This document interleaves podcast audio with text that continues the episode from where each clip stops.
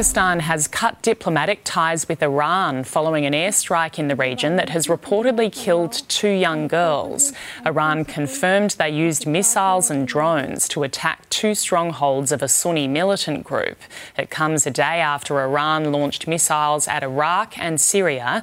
Pakistan has warned Iran of serious consequences following the strike.